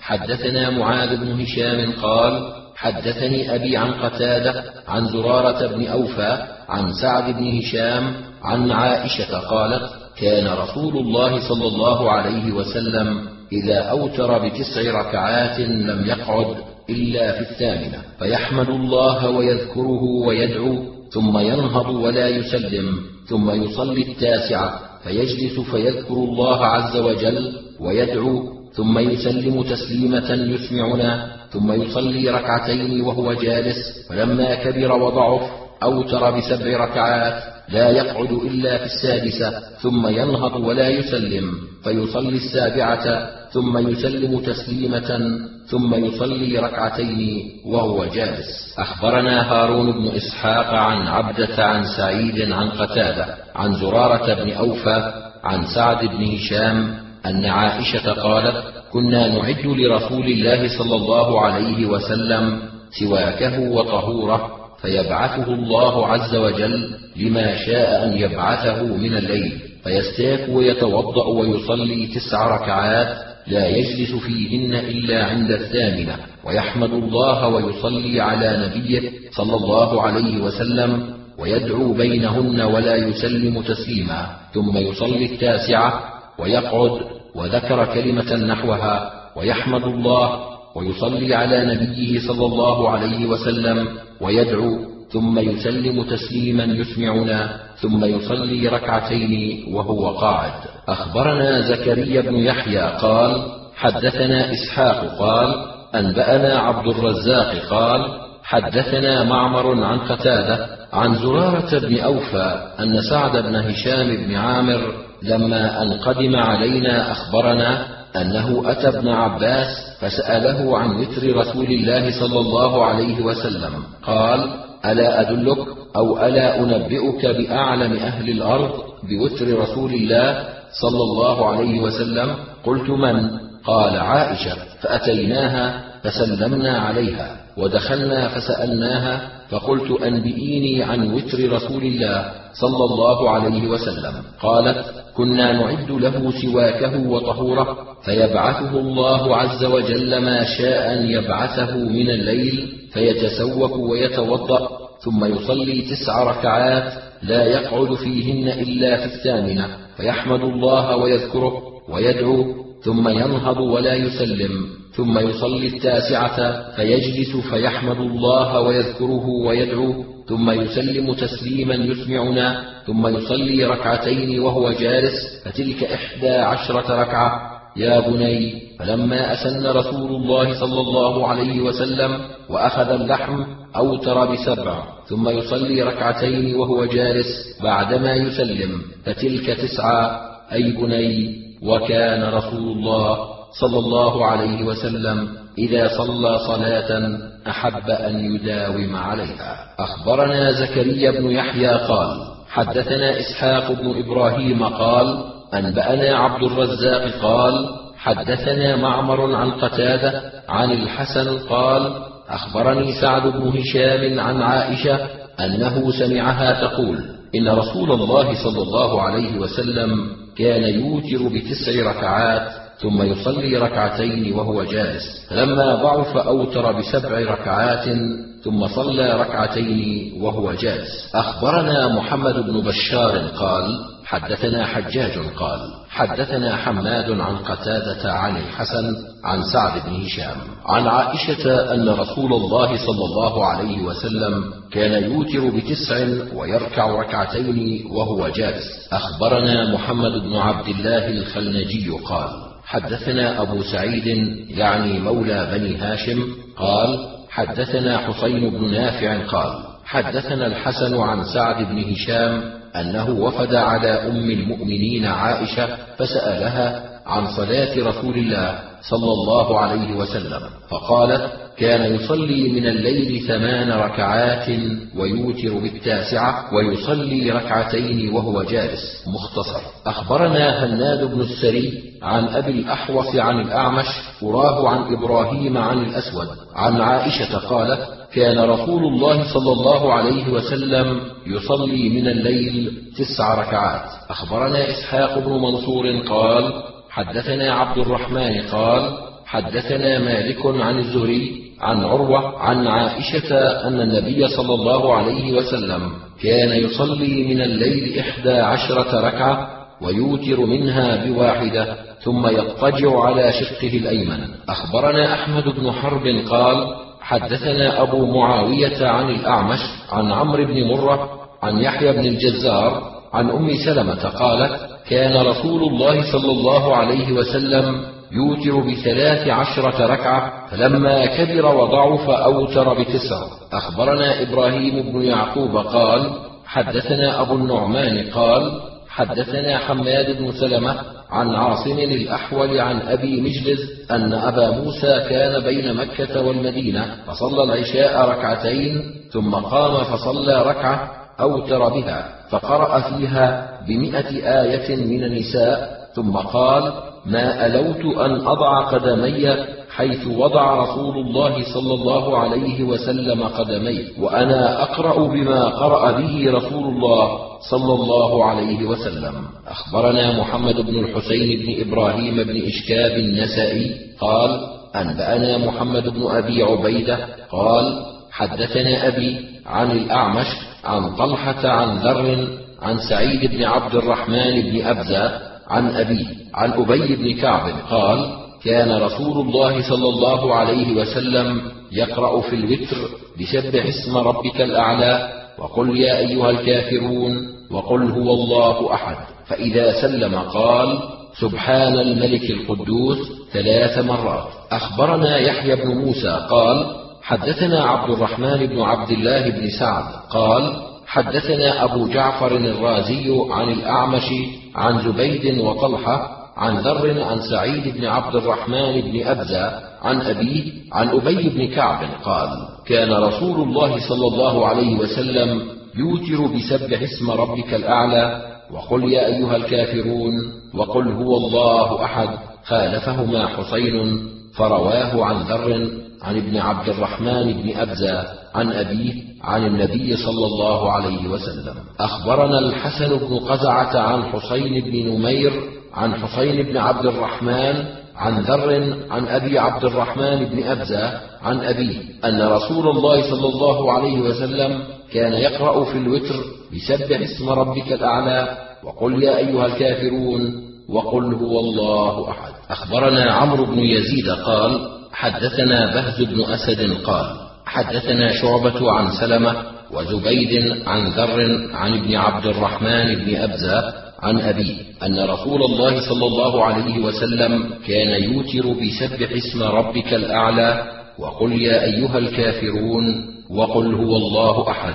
وكان يقول إذا سلم سبحان الملك القدوس ثلاثة ويرفع صوته بالثالثة. أخبرنا محمد بن عبد الأعلى قال حدثنا خالد قال حدثنا شعبة قال أخبرني سلمة وزبيد عن ذر عن ابن عبد الرحمن بن أبزة عن عبد الرحمن أن رسول الله صلى الله عليه وسلم كان يقرأ في الوتر بسبح اسم ربك الأعلى وقل يا أيها الكافرون وقل هو الله أحد. ثم يقول إذا سلم سبحان الملك القدوس ويرفع بسبحان الملك القدوس صوته بالثالثة. رواه منصور عن سلمة بن كهيل ولم يذكر ذرا أخبرنا محمد بن قدامة عن جرير عن منصور عن سلمة بن كهيل عن سعيد بن عبد الرحمن بن أبزة عن أبيه. قال كان رسول الله صلى الله عليه وسلم يوتر بسبح اسم ربك الأعلى وقل يا أيها الكافرون وقل هو الله أحد. وكان إذا سلم وفرغ قال سبحان الملك القدوس. ثلاثا طول في الثالثة ورواه عبد الملك بن أبي سليمان عن زبيد ولم يذكر ذرا. أخبرنا أحمد بن سليمان قال حدثنا محمد بن عبيد قال حدثنا عبد الملك بن أبي سليمان عن زبيد عن سعيد بن عبد الرحمن بن أبزة عن أبيه قال كان رسول الله صلى الله عليه وسلم يوتر بسبح اسم ربك الأعلى وقل يا أيها الكافرون وقل هو الله أحد ورواه محمد بن جحادة عن زبيد ولم يذكر ذرا. أخبرنا عمران بن موسى قال حدثنا عبد الوارث قال حدثنا محمد بن جحادة عن زبيد عن ابن أبزة عن ابيه قال كان رسول الله صلى الله عليه وسلم يوتر بسبح اسم ربك الأعلى وقل يا أيها الكافرون وقل هو الله أحد فإذا فرغ من الصلاة قال سبحان الملك القدوس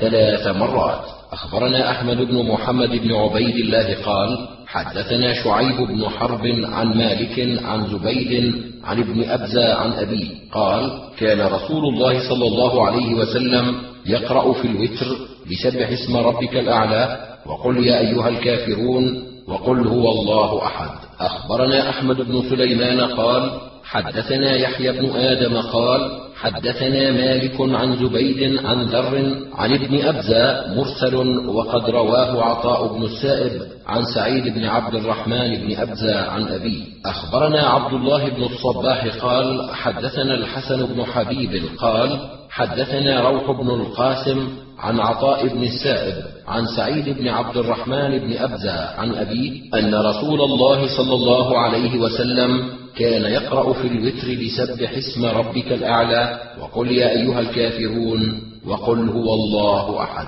أخبرنا محمد بن بشار قال حدثنا أبو داود قال حدثنا شعبة عن قتادة. قال سمعت عزرة يحدث عن سعيد بن عبد الرحمن بن أبزة عن أبيه أن رسول الله صلى الله عليه وسلم كان يوتر بسبح اسم ربك الأعلى وقل يا أيها الكافرون وقل هو الله أحد. فإذا فرغ قال سبحان الملك القدوس. ثلاثة. أخبرنا إسحاق بن منصور قال حدثنا أبو داود قال حدثنا شعبة عن قتادة عن زرارة عن عبد الرحمن بن أبزة عن رسول الله صلى الله عليه وسلم كان يوتر بسبح اسم ربك الأعلى وقل يا أيها الكافرون وقل هو الله أحد.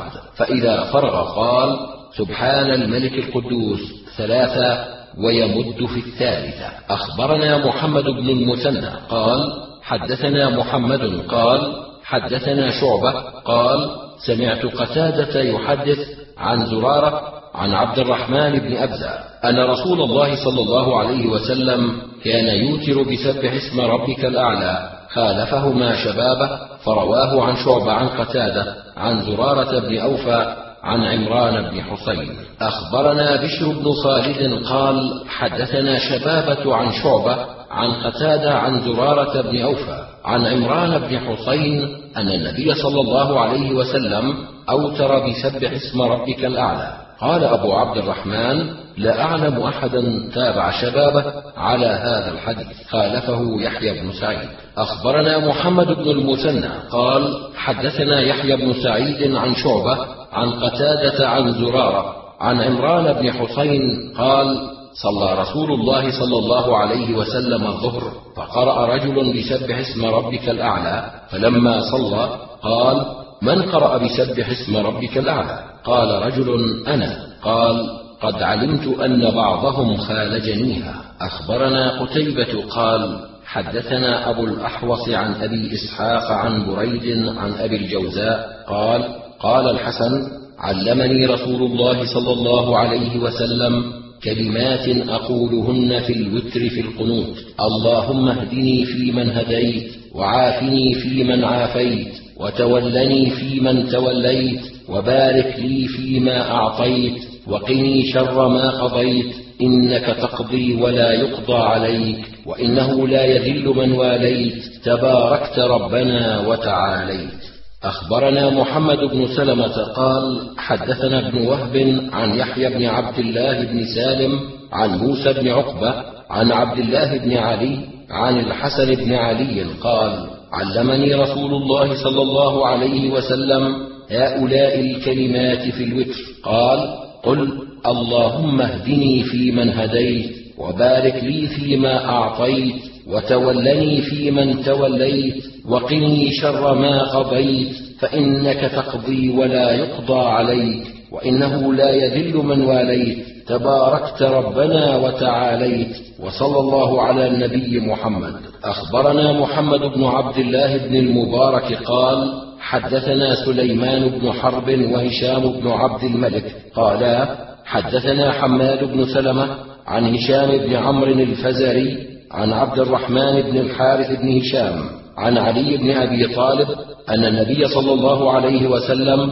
كان يقول في آخر وتره اللهم إني أعوذ برضاك من سخطك وبمعافاتك من عقوبتك وأعوذ بك منك لا أحصي ثناء عليك أنت كما أثنيت على نفسك. وأعوذ بك منك لا أحصي ثناء عليك أنت كما أثنيت على نفسك. أخبرنا محمد بن بشار قال حدثنا عبد الرحمن عن شعبة عن ثابت البناني عن أنس قال كان النبي صلى الله عليه وسلم لا يرفع يديه في شيء من دعائه إلا في الاستسقاء. قال شعبة فقلت لثابت أنت سمعته من أنس؟ قال سبحان الله قلت سمعته. قال سبحان الله أخبرنا يوسف بن سعيد قال حدثنا حجاج قال حدثنا ليث قال حدثني عقيل عن ابن شهاب عن عروة. عن عائشة قالت كان رسول الله صلى الله عليه وسلم يصلي إحدى عشرة ركعة فيما بين أن يفرغ من صلاة العشاء إلى الفجر بالليل سوى ركعتي الفجر ويسجد قدر ما يقرأ أحدكم خمسين آية. أخبرنا أحمد بن حرب قال حدثنا قاسم عن سفيان عن زبيد عن سعيد بن عبد الرحمن بن أبزى عن أبيه عن النبي صلى الله عليه وسلم أنه كان يوتر بسبح اسم ربك الأعلى وقل يا أيها الكافرون وقل هو الله أحد. ويقول بعدما يسلم سبحان الملك القدوس ثلاث مرات يرفع بها صوته. أخبرنا أحمد بن يحيى قال حدثنا محمد بن عبيد عن سفيان الثوري وعبد الملك بن أبي سليمان عن زبيد عن سعيد بن عبد الرحمن بن أبزة عن أبيه. قال كان رسول الله صلى الله عليه وسلم يوتر بسبح اسم ربك الأعلى وقل يا أيها الكافرون وقل هو الله أحد. ويقول بعدما يسلم سبحان الملك القدوس ثلاث مرات يرفع بها صوته. خالفهما أبو نعيم فرواه عن سفيان عن زبيد عن ذر عن سعيد. أخبرنا محمد بن إسماعيل بن إبراهيم عن أبي نعيم عن سفيان عن زبيد عن ذر عن سعيد بن عبد الرحمن بن أبزة عن أبيه. قال كان رسول الله صلى الله عليه وسلم يوتر بسبح اسم ربك الأعلى وقل يا أيها الكافرون وقل هو الله أحد. فإذا أراد أن ينصرف قال سبحان الملك القدوس ثلاثة يرفع بها صوته. قال أبو عبد الرحمن أبو نعيم أثبت عندنا من محمد بن عبيد ومن قاسم بن يزيد وأثبت أصحاب سفيان عندنا والله أعلم. يحيى بن سعيد القطان ثم عبد الله بن المبارك ثم وكيع بن الجراح ثم عبد الرحمن بن مهدي ثم أبو نعيم ثم الأسود في هذا الحديث ورواه جرير بن حازم عن زبيد فقال يمد صوته في الثالثة ويرفع. أخبرنا حرمي بن يونس بن محمد قال حدثنا أبي قال حدثنا جرير قال سمعت زبيدا يحدث عن ذر عن سعيد بن عبد الرحمن بن أبزة عن أبيه. قال كان رسول الله صلى الله عليه وسلم يوتر بسبح اسم ربك الأعلى وقل يا أيها الكافرون وقل هو الله أحد. وإذا سلم قال سبحان الملك القدوس ثلاث مرات يمد صوته في الثالثة ثم يرفع. أخبرنا محمد بن المثنى قال حدثنا عبد العزيز بن عبد الصمد قال حدثنا سعيد عن قتادة عن عزرة عن سعيد بن عبد الرحمن بن ابزه عن ابيه أن رسول الله صلى الله عليه وسلم كان يوتر بسبح اسم ربك الأعلى وقل يا أيها الكافرون وقل هو الله أحد فإذا فرغ قال سبحان الملك القدوس أرسله هشام. أخبرنا محمد بن إسماعيل بن إبراهيم عن أبي عامر عن هشام عن قتادة عن عزرة عن سعيد بن عبد الرحمن بن أبزة أن النبي صلى الله عليه وسلم كان يوتر وساق الحديث. أخبرنا عبيد الله بن فضالة بن إبراهيم قال حدثنا محمد يعني ابن المبارك السوري. قال حدثنا معاوية يعني ابن سلام عن يحيى بن أبي كثير قال أخبرني أبو سلمة بن عبد الرحمن أنه سأل عائشة عن صلاة رسول الله صلى الله عليه وسلم من الليل فقالت كان يصلي ثلاث عشرة ركعة تسع ركعات قائمة يوتر فيها وركعتين جالسا فإذا أراد أن يركع قام فركع وسجد ويفعل ذلك بعد الوتر فإذا سمع نداء الصبح قام فركع ركعتين خفيفتين. أخبرنا محمد بن المثنى قال حدثنا عثمان بن عمر قال حدثنا شعبة عن إبراهيم بن محمد عن أبيه عن مسروق عن عائشة أن النبي صلى الله عليه وسلم كان لا يدع أربع ركعات قبل الظهر وركعتين قبل الفجر. خالفه عامة أصحاب شعبة ممن روى هذا الحديث فلم يذكروا مسروقا. أخبرني أحمد بن عبد الله بن الحكم قال حدثنا محمد بن جعفر قال حدثنا شعبة عن إبراهيم بن محمد أنه سمع أباه يحدث أنه سمع عائشة قالت كان رسول الله صلى الله عليه وسلم لا يدع أربعا قبل الظهر وركعتين قبل الصبح. قال أبو عبد الرحمن هذا الصواب عندنا وحديث عثمان بن عمر خطأ والله تعالى أعلم. أخبرنا هارون بن إسحاق قال حدثنا عبدة عن سعيد عن قتادة عن زرارة بن أوفى عن سعد بن هشام عن عائشة عن النبي صلى الله عليه وسلم قال ركعتا الفجر خير من الدنيا وما فيها. أخبرنا قتيبة بن سعيد قال حدثنا الليث عن نافع عن ابن عمر عن حفصة عن رسول الله صلى الله عليه وسلم أنه كان إذا نودي لصلاة الصبح ركع ركعتين خفيفتين قبل أن يقوم إلى الصلاة. أخبرنا محمد بن منصور قال حدثنا سفيان قال حدثنا عمرو عن الزهري عن سالم عن ابن عمر قال أخبرتني حفصة أن النبي صلى الله عليه وسلم كان إذا أضاء له الفجر صلى ركعتين. أخبرنا عمرو بن منصور قال حدثنا علي بن عياش قال حدثنا شعيب عن الزهري قال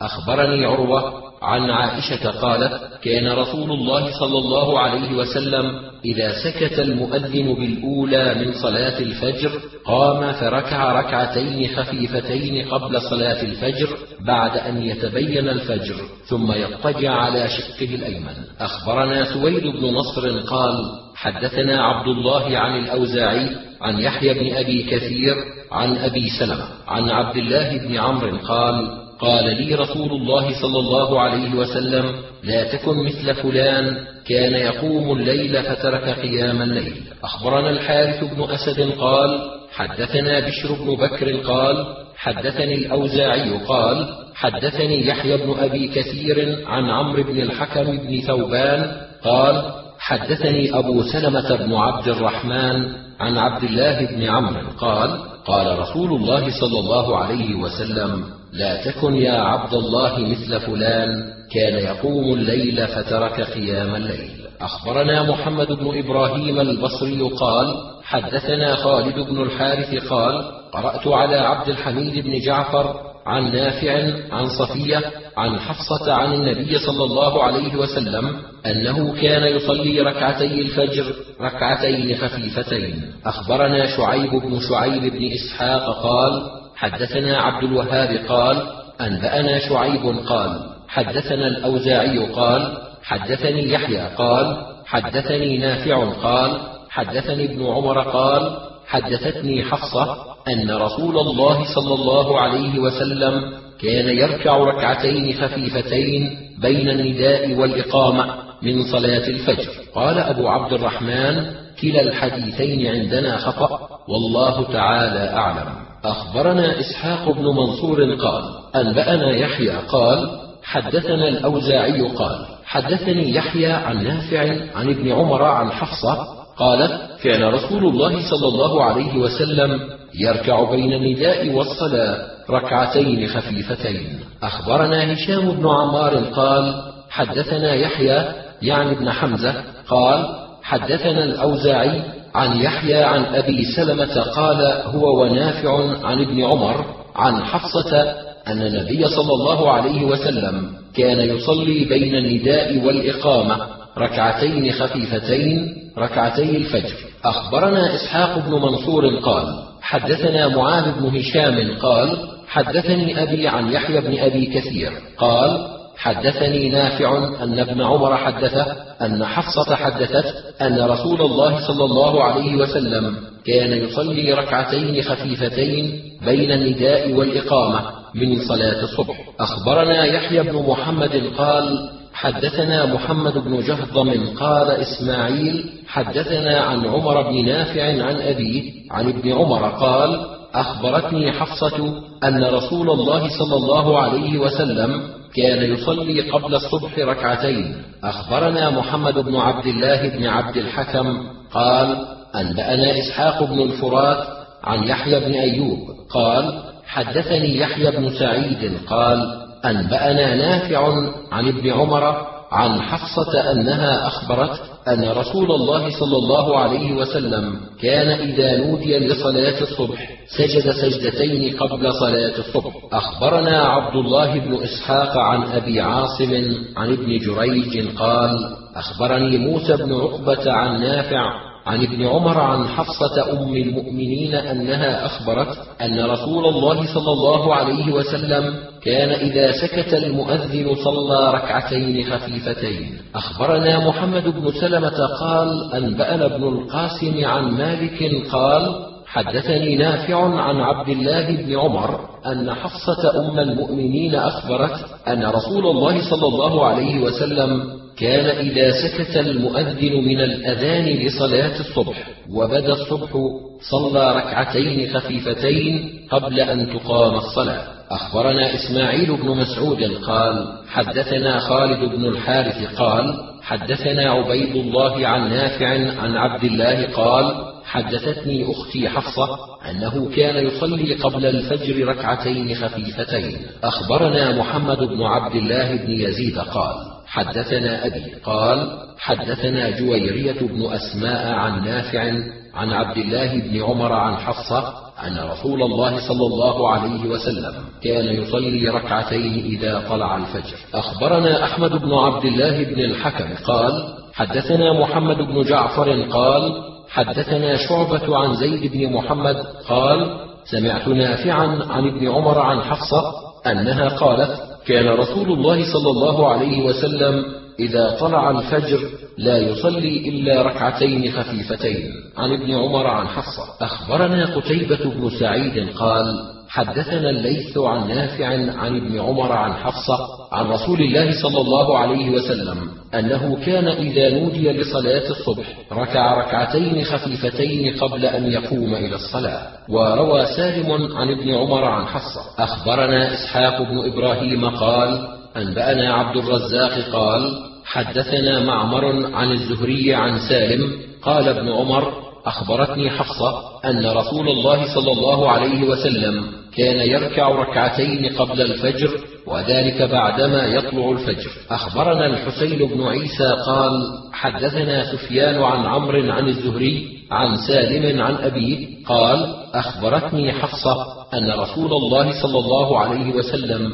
كان إذا أضاء له الفجر صلى ركعتين. أخبرنا محمود بن خالد قال حدثنا الوليد عن أبي عمرو عن يحيى قال حدثني أبو سلمة عن عائشة أن رسول الله صلى الله عليه وسلم كان يصلي ركعتين خفيفتين بين النداء والإقامة من صلاة الفجر. أخبرنا إسماعيل بن مسعود قال حدثنا خالد قال حدثنا هشام قال حدثنا يحيى عن أبي سلمة أنه سأل عائشة عن صلاة رسول الله صلى الله عليه وسلم بالليل قالت كان يصلي ثلاث عشرة ركعة يصلي ثمان ركعات ثم يوتر ثم يصلي ركعتين وهو جالس فإذا أراد أن يركع قام فركع ويصلي ركعتين بين الأذان والإقامة في صلاة الصبح. أخبرنا أحمد بن نصر قال حدثنا عمرو بن محمد قال حدثنا عثام بن علي قال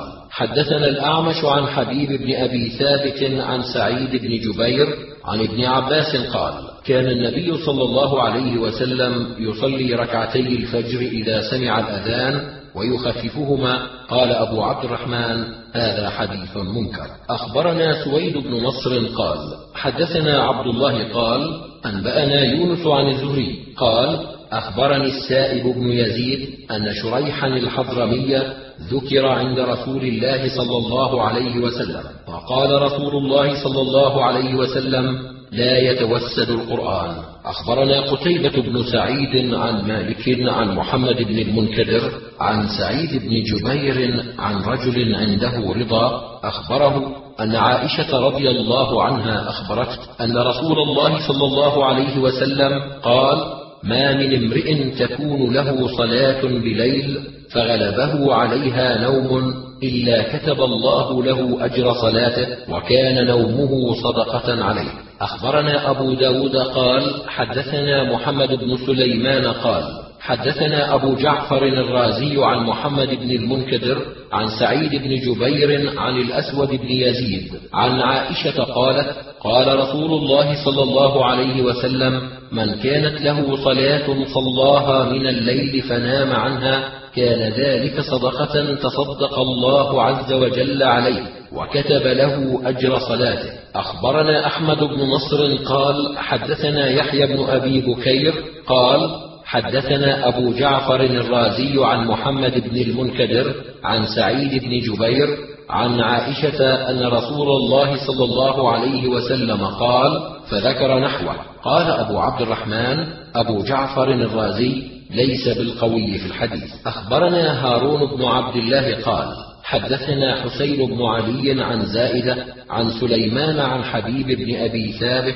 عن عبدة بن أبي لبابة عن سويد بن غفلة عن أبي الدرداء يبلغ به النبي صلى الله عليه وسلم قال من أتى فراشه وهو ينوي أن يقوم يصلي من الليل فغلبته عيناه حتى أصبح كتب له ما نوى وكان نومه صدقة عليه من ربه عز وجل خالفه سفيان. أخبرنا سويد بن نصر قال حدثنا عبد الله عن سفيان الثوري عن عبدة قال سمعت سويد بن غفلة عن أبي ذر وأبي الدرداء موقوفا. أخبرنا قتيبة بن سعيد قال حدثنا أبو عوانة عن قتادة عن زرارة عن سعد بن هشام عن عائشة أن رسول الله صلى الله عليه وسلم كان إذا لم يصل من الليل منعه من ذلك نوم أو وجع. صلى من النهار ثنتي عشرة ركعة. أخبرنا قتيبة بن سعيد قال حدثنا أبو صفوان عبد الله بن سعيد بن عبد الملك بن مروان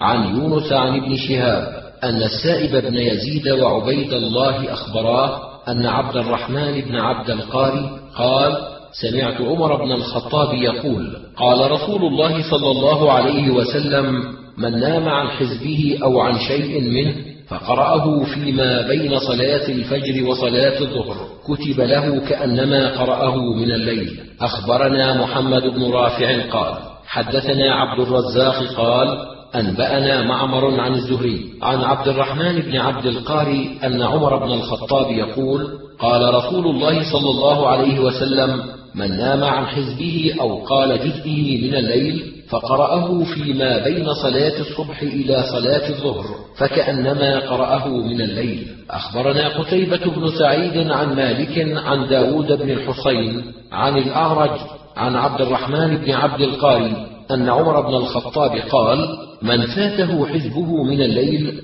فقرأه حين تزول الشمس إلى صلاة الظهر فإنه لم يفت أو كأنه أدركه رواه حميد بن عبد الرحمن بن عوف موقوفا. أخبرنا سويد بن نصر قال حدثنا عبد الله عن شعبة عن سعد بن إبراهيم عن حميد بن عبد الرحمن قال من فاته ورده من الليل فليقرأه في صلاة قبل الظهر فإنها تعدل صلاة الليل. أخبرنا الحسن بن منصور بن جعفر النيسابوري قال حدثنا إسحاق بن سليمان قال حدثنا مغيرة بن زياد عن عطاء عن عائشة قالت قال رسول الله صلى الله عليه وسلم من ثابر على اثنتي عشرة ركعة في اليوم والليلة دخل الجنة أربعا قبل الظهر وركعتين بعدها وركعتين بعد المغرب وركعتين بعد العشاء وركعتين قبل الفجر. أخبرنا أحمد بن يحيى قال حدثنا محمد بن بشر قال حدثنا أبو يحيى إسحاق بن سليمان الرازي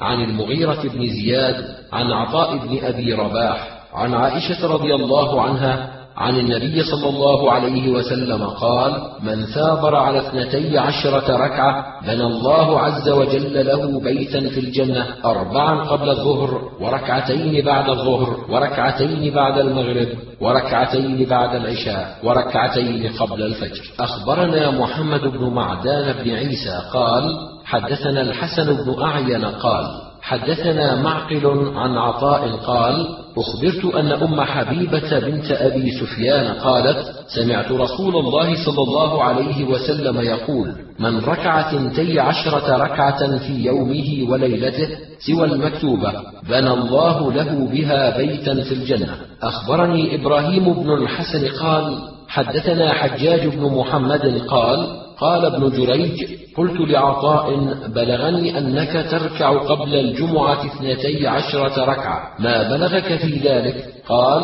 أخبرت أن أم حبيبة حدثت عن بسة بن أبي سفيان أن النبي صلى الله عليه وسلم قال من ركع اثنتي عشرة ركعة في اليوم والليلة سوى المكتوبة بنى الله عز وجل له بيتا في الجنة.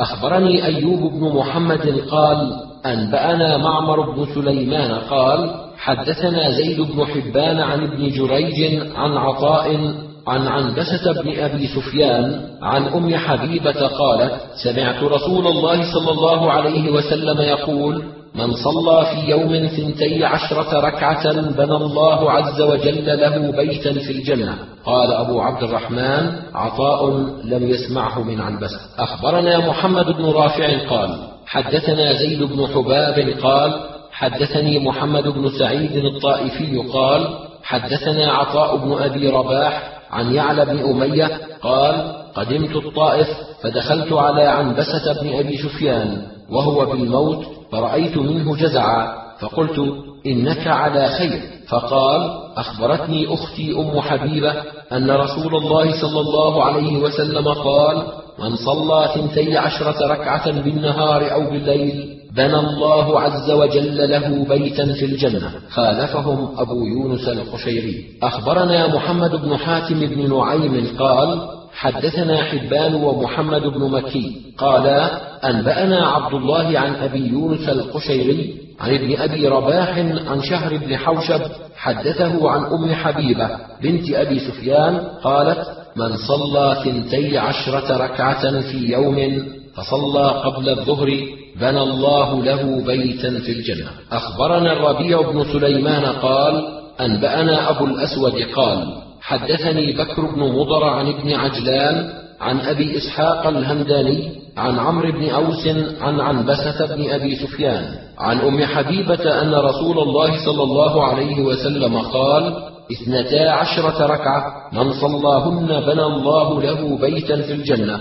أربع ركعات قبل الظهر وركعتين بعد الظهر وركعتين قبل العصر وركعتين بعد المغرب وركعتين قبل صلاة الصبح. أخبرنا أبو الأزهر أحمد بن الأزهر النيسابوري قال حدثنا يونس بن محمد قال حدثنا فليح عن سهيل بن أبي صالح عن أبي إسحاق عن المسيب عن عنبسة بن أبي سفيان عن أم حبيبة قالت قال رسول الله صلى الله عليه وسلم من صلى اثنتي عشرة ركعة بنى الله له بيتا في الجنة أربعا قبل الظهر واثنتين بعدها واثنتين قبل العصر واثنتين بعد المغرب واثنتين قبل الصبح. قال أبو عبد الرحمن فليح بن سليمان ليس بالقوي.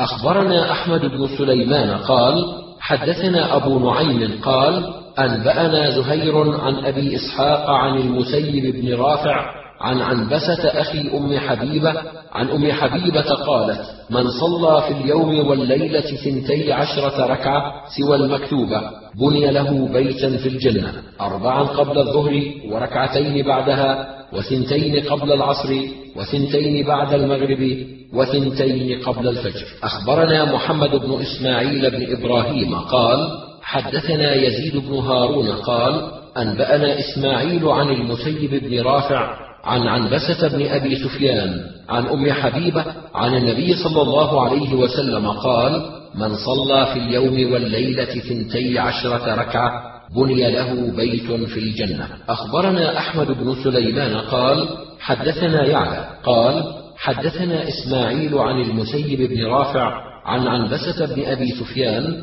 عن أم حبيبة قالت من صلى في الليل والنهار ثنتي عشرة ركعة سوى المكتوبة بني له بيت في الجنة. أخبرنا محمد بن حاتم قال حدثنا محمد بن مكي وحبان قالا حدثنا عبد الله عن إسماعيل عن المسيب بن رافع عن أم حبيبة قالت من صلى في يوم وليلة ثنتي عشرة ركعة سوى المكتوبة بنى الله عز وجل له بيتا في الجنة لم يرفعه حسين وأدخل بين عنبسة وبين المسيب ذكوان. أخبرنا زكريا بن يحيى قال حدثنا وهب قال حدثنا خالد عن حسين عن المسيب بن رافع عن أبي صالح ذكوان قال حدثني عنبسة بن أبي سفيان أن أم حبيبة حدثت أنه من صلى في يوم ثنتي عشرة ركعة بني له بيت في الجنة. أخبرنا يحيى بن حبيب قال حدثنا حماد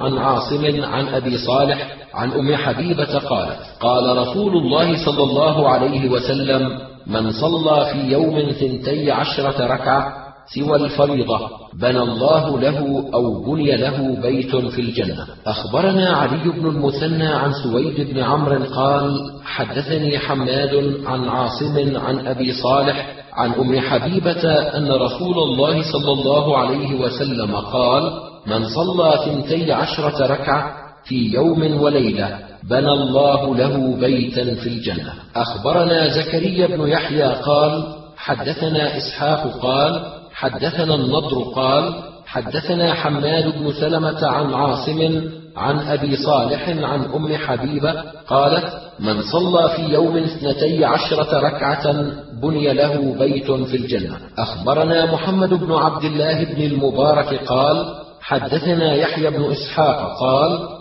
حدثنا محمد بن سليمان عن سهيل بن أبي صالح عن ابيه عن أبي هريرة عن النبي صلى الله عليه وسلم قال من صلى في يوم ثنتي عشرة ركعة سوى الفريضة بنى الله له بيتا في الجنة. قال أبو عبد الرحمن هذا خطأ ومحمد بن سليمان ضعيف هو ابن الأصبهاني وقد روي هذا الحديث من أوجه سوى هذا الوجه بغير اللفظ الذي تقدم ذكره. أخبرني يزيد بن محمد بن عبد الصمد قال حدثنا هشام العطار قال حدثني إسماعيل بن عبد الله بن سماعة عن موسى بن أعين عن أبي عمرو الأوزاعي عن حسان بن عطية قال لما نزل بعنبسة جعل يتضور فقيل له فقال أما إني سمعت أم حبيبة زوج النبي صلى الله عليه وسلم. تحدث عن النبي صلى الله عليه وسلم أنه قال من ركع أربع ركعات قبل الظهر وأربعا بعدها حرم الله عز وجل لحمه على النار فما تركتهن منذ سمعتهن. أخبرنا هلال بن العلاء بن هلال قال حدثنا أبي قال حدثنا عبيد الله عن زيد بن أبي أنيسة قال حدثني أيوب رجل من أهل الشام عن القاسم الدمشقي عن عنبسة بن أبي سفيان قال أخبرتني أختي أم حبيبة زوج النبي صلى الله عليه وسلم أن حبيبها أبا القاسم صلى الله عليه وسلم أخبرها قال ما من عبد مؤمن يصلي أربع ركعات بعد الظهر فتمس وجهه النار أبدا. إن شاء الله عز وجل. أخبرنا أحمد بن ناصح قال حدثنا مروان بن محمد عن سعيد بن عبد العزيز عن سليمان بن موسى عن مكحول عن عنبسة عن عنبسة بن أبي سفيان عن أم حبيبة أن رسول الله صلى الله عليه وسلم كان يقول من صلى أربع ركعات قبل الظهر وأربعا بعدها حرمه الله عز وجل على النار. أخبرنا محمود بن خالد عن مروان بن محمد قال حدثنا سعيد بن عبد العزيز عن سليمان بن موسى عن مكحول عن عنبسة بن أبي سفيان عن أم حبيبة قال مروان وكان سعيد إذا قرئ عليه عن أم حبيبة عن النبي صلى الله عليه وسلم أقر بذلك ولم ينكره وإذا حدثنا به هو لم يرفعه. قالت من ركع أربع ركعات قبل الظهر وأربعا بعدها حرمه الله على النار. قال أبو عبد الرحمن مكحول لم يسمع من عنبسة شيئا. أخبرنا عبد الله بن إسحاق قال حدثنا أبو عاصم قال حدثنا سعيد بن عبد العزيز قال سمعت سليمان بن موسى يحدث عن محمد بن أبي سفيان. قال لما نزل به الموت أخذه أمر شديد. فقال حدثتني أختي أم حبيبة بنت أبي سفيان. قالت قال رسول الله صلى الله عليه وسلم من حافظ على أربع ركعات قبل الظهر وأربع بعدها حرمه الله تعالى على النار. أخبرنا عمرو بن علي قال حدثنا أبو قتيبة قال حدثنا محمد بن عبد الله الشعيثي عن أبيه عن عنبسة بن أبي سفيان عن أم حبيبة عن النبي صلى الله عليه وسلم قال من صلى أربعا قبل الظهر وأربعا بعدها لم تمسه النار. قال أبو عبد الرحمن هذا خطأ والصواب حديث مروان من حديث سعيد بن عبد العزيز.